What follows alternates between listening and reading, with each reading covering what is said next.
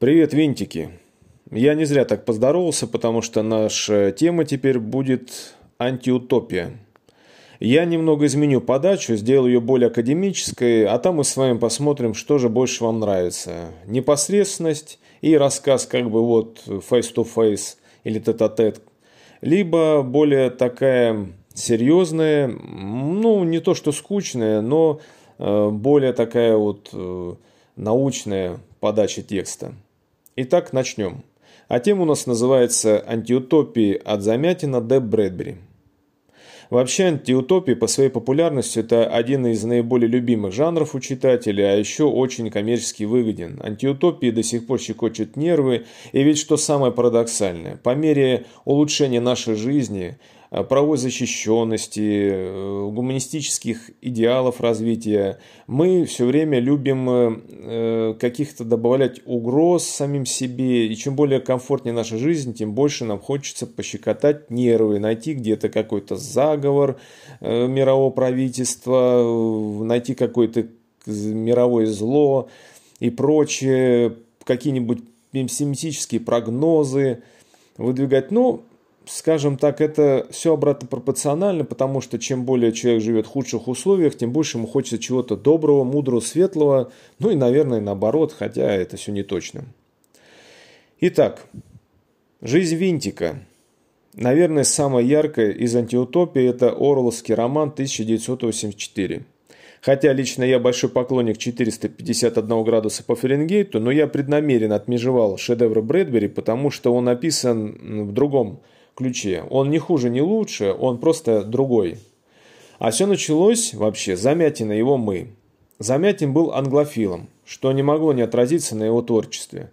Уже даже вполне фантастический дух романа говорит о влиянии английского индустриального духа. Впрочем, Замятин был в этом не одинок.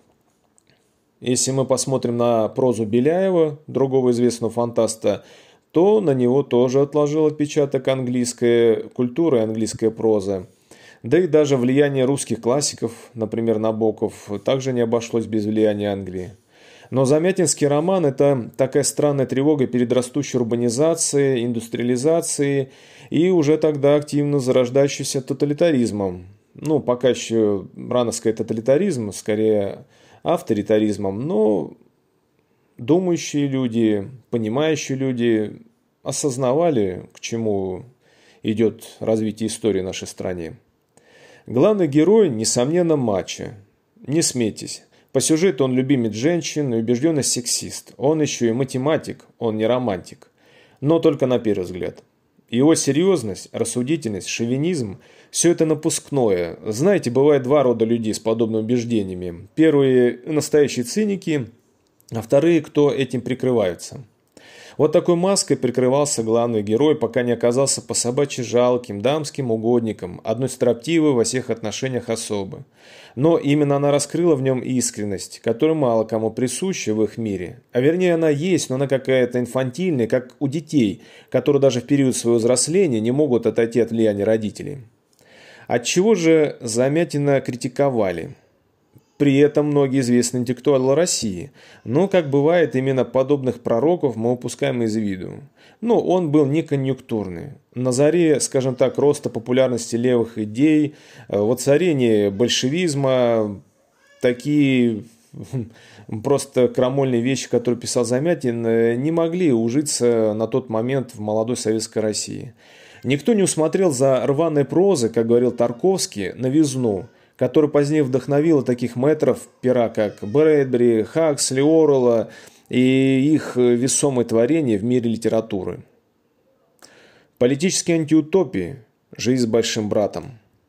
И здесь я приведу в начале небольшую цитату из Роберта Шекли, его повести «Обмен разумов».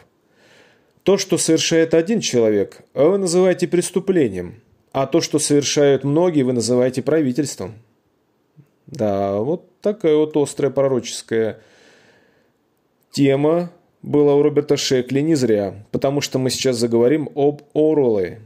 Некоторые говорят, что Оруэлл просто позаимствовал у Замятина сюжет, но прочтя оба романа, вы вряд ли найдете в них что-то общее, ну, кроме некоторых сюжетных моментов, да, но дух произведений совершенно различные.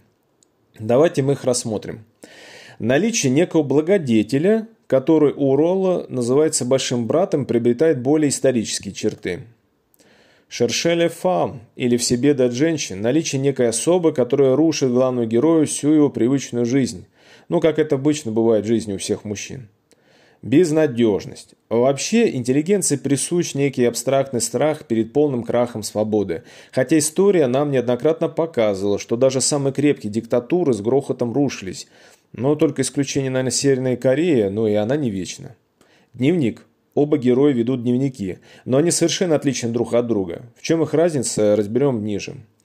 Ну, собственно, и все. Каких-то наиболее весомых сравнений я привести не могу. Главные герои, собственно и главные героини, полностью разнятся. Отличны сами страхи писателей. Если в первом романе, то есть заметен, это страх перед некой техногенной диктатурой, ну, вернее, скорее всего, диктатурой, которую вот э, у много интеллигенции, тогда Советская Россия, ассоциировалась с чем-то таким вот неживым, механическим, новым таким вот человеком, робот-человеком, то во втором романе ужас перед тоталитарной внутренней несвободой. Чего боялся Орел? Складывается такое впечатление, что у писателя все время жил страх, что рано или поздно он может утратить свободу, думать как хочет или о чем хочешь, что его сломает, что он предаст собственные идеалы. Я могу ошибаться, но именно такое происходит и с главным героем. Некоторые свои черты, как это и бывает в творчестве многих писателей, Оруэлл перенес на своего персонажа. Особенно бросается в глаза кашель, мучивший главную героя. Сам Орвелл страдал туберкулезом, поэтому подобные муки были ему знакомы. На мой взгляд, пытки, показанные в романе, могут сломать, это безусловно, но для того, чтобы человек лишить желания думать и сопротивляться, не обязательно прибегать к таким сложностям. Э, мне так и осталось непонятно, почему он полюбил большого брата, именно искренне полюбил. Возможно, это такая сатира, знаете, на времена диктаторов Гитлера, Сталина, которые уничтожали миллионы, просто буквально сгнобили в лагерях, концлагерях, но при этом народ шел на их похороны, ну, на похороны Сталина и плакал. А здесь дальше мы идем дальнейшей эволюции жанра Хаксли. Чего боялся Хаксли? Лично для меня проза Хаксли какая-то размытая по ощущениям. Ну, словно писатель хотел совместить не, несовместимое. Что-то пытался сказать, но все как-то осталось размыто. У него все как-то более гладко, при этом вполне справедливо критикуемое общество потребления. Однако стоит заметить, что его опасения столь же выглядят неестественными, как и страхи Орвелла. Современный мир, общество потребления. А разве кроме этого нет ничего больше в нем? Покорение космоса, великие открытия в науке. Ну, конечно же, автор говорит о гипертрофированном мире, где все подконтрольно, даже рождаемость, нет буйства страстей, но мир-то неоднороден, неоднородная история. Пока где-то изнывает от потребления, другие мучаются от голода. Говорить о мире как о большом супермаркете очень поспешно, на мой взгляд. Что дает антиутопия, ее возможность? Ну, вообще должен сказать, что антиутопия – несостоявшиеся прогнозы развития цивилизации. Они такие, что ли, слишком поспешные. И среди знаменитых антиутопий я бы все-таки выделил 1984. Выделил как с литературной, так и с философской точки зрения. Прекрасно описан внутренний мир героя, тонкие психологические нюансы. Кстати, сравнивая мы и 1984, я бы отметил, что в первом романе главный герой имеет куда более внутренней свободы. Почитайте сам дневник главного героя. Он наполнен прекрасными художественными образами, настоящей поэтичностью. Он совсем не похож на скупые заметки персонажей из 1984. Должен сказать, что наиболее яркие антиутопии после вышеуказанных появляются у японских мультипликаторов. Сейчас же они приобрели такой шлифованный характер. Ну, собственно, уже даже устаешь от них, так как после Орла, Брэдбери, Хаксли, Замятин написать антиутопическую фантастику тяжело – вот сейчас, например, эм, читаю Филиппа Рива, его цикл про движущие города, и интересно, необычно, ну, ничего особенного. И э, что же с антиутопией в будущем, как ее расценивать? Я бы здесь, наверное, показал бы на примере Роберта Шекли э, с его таким вот э, сатиричным взглядом на эту тему. А еще лучше Рэй Брэдбери. Вот давайте вспомним 451 градус по Фаренгейту. Он же недаром здесь показал, э, скажем так, здесь нету именно внутренней несвободы. Наоборот, у главного героя как раз эта свобода появляется. Рэй Брэдбери очень показал хорошо именно такую пустышку в виде его жены и подруг жены. Э, помните вот эти вот стены интерактивные и так называемые родственники? Это прототип э, э, больших мониторов и первых соцсетей, ну, популярных, таких как Facebook, Одноклассники, ВКонтакте. По сути, это там показано то, что э, антиутопия есть не потому, что кто-то большой брат за тобой наблюдает. Там-то, в принципе, вы не видите этого большого брата. Там есть некая война, и война постоянно оправдывается. Нужды, что-то надо терпеть во имя великой цели. Постоянно говорить о мире, тут же воевать постоянно с кем-то. Какая-то война, что вообще, что происходит, никто не понимает. И с другой стороны, внутренняя свобода не потому, что большой брат тебе запрещает или еще что тебе запрещает, а потому что просто всем это выгодно на самом деле. Ты маленький винтик, и это не похожесть, ее все боятся. И только Монтек Вернее, не только он, он не побоялся непохожести на примере из-за личной трагедии. Но именно вот эту трагедию, эта непохожесть вдруг раскрывает ему глаза. То есть, можно сказать, что у Брэдбери показан выход есть из этой ситуации. Это очень оптимистично. Ну, наверное, сам Брэдбери был оптимистичен. И я бы хотел здесь привести под конец слова, цитату вернее, из интервью Роберта Шекли. «Я не верю в Третью мировую войну в реализацию антиутопии, в глобальной катастрофы. Если человечество этого не хочет, а оно не хочет, может только отдельные больные люди, но они не в счет, этого не случится.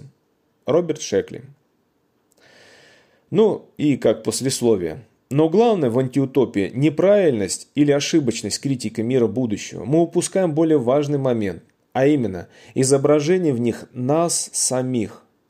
Остановитесь однажды и подумайте, а не стали ли вы теми, Кого в конце начали ненавидеть? Д-503, Смит или Монтек? Спасибо за внимание.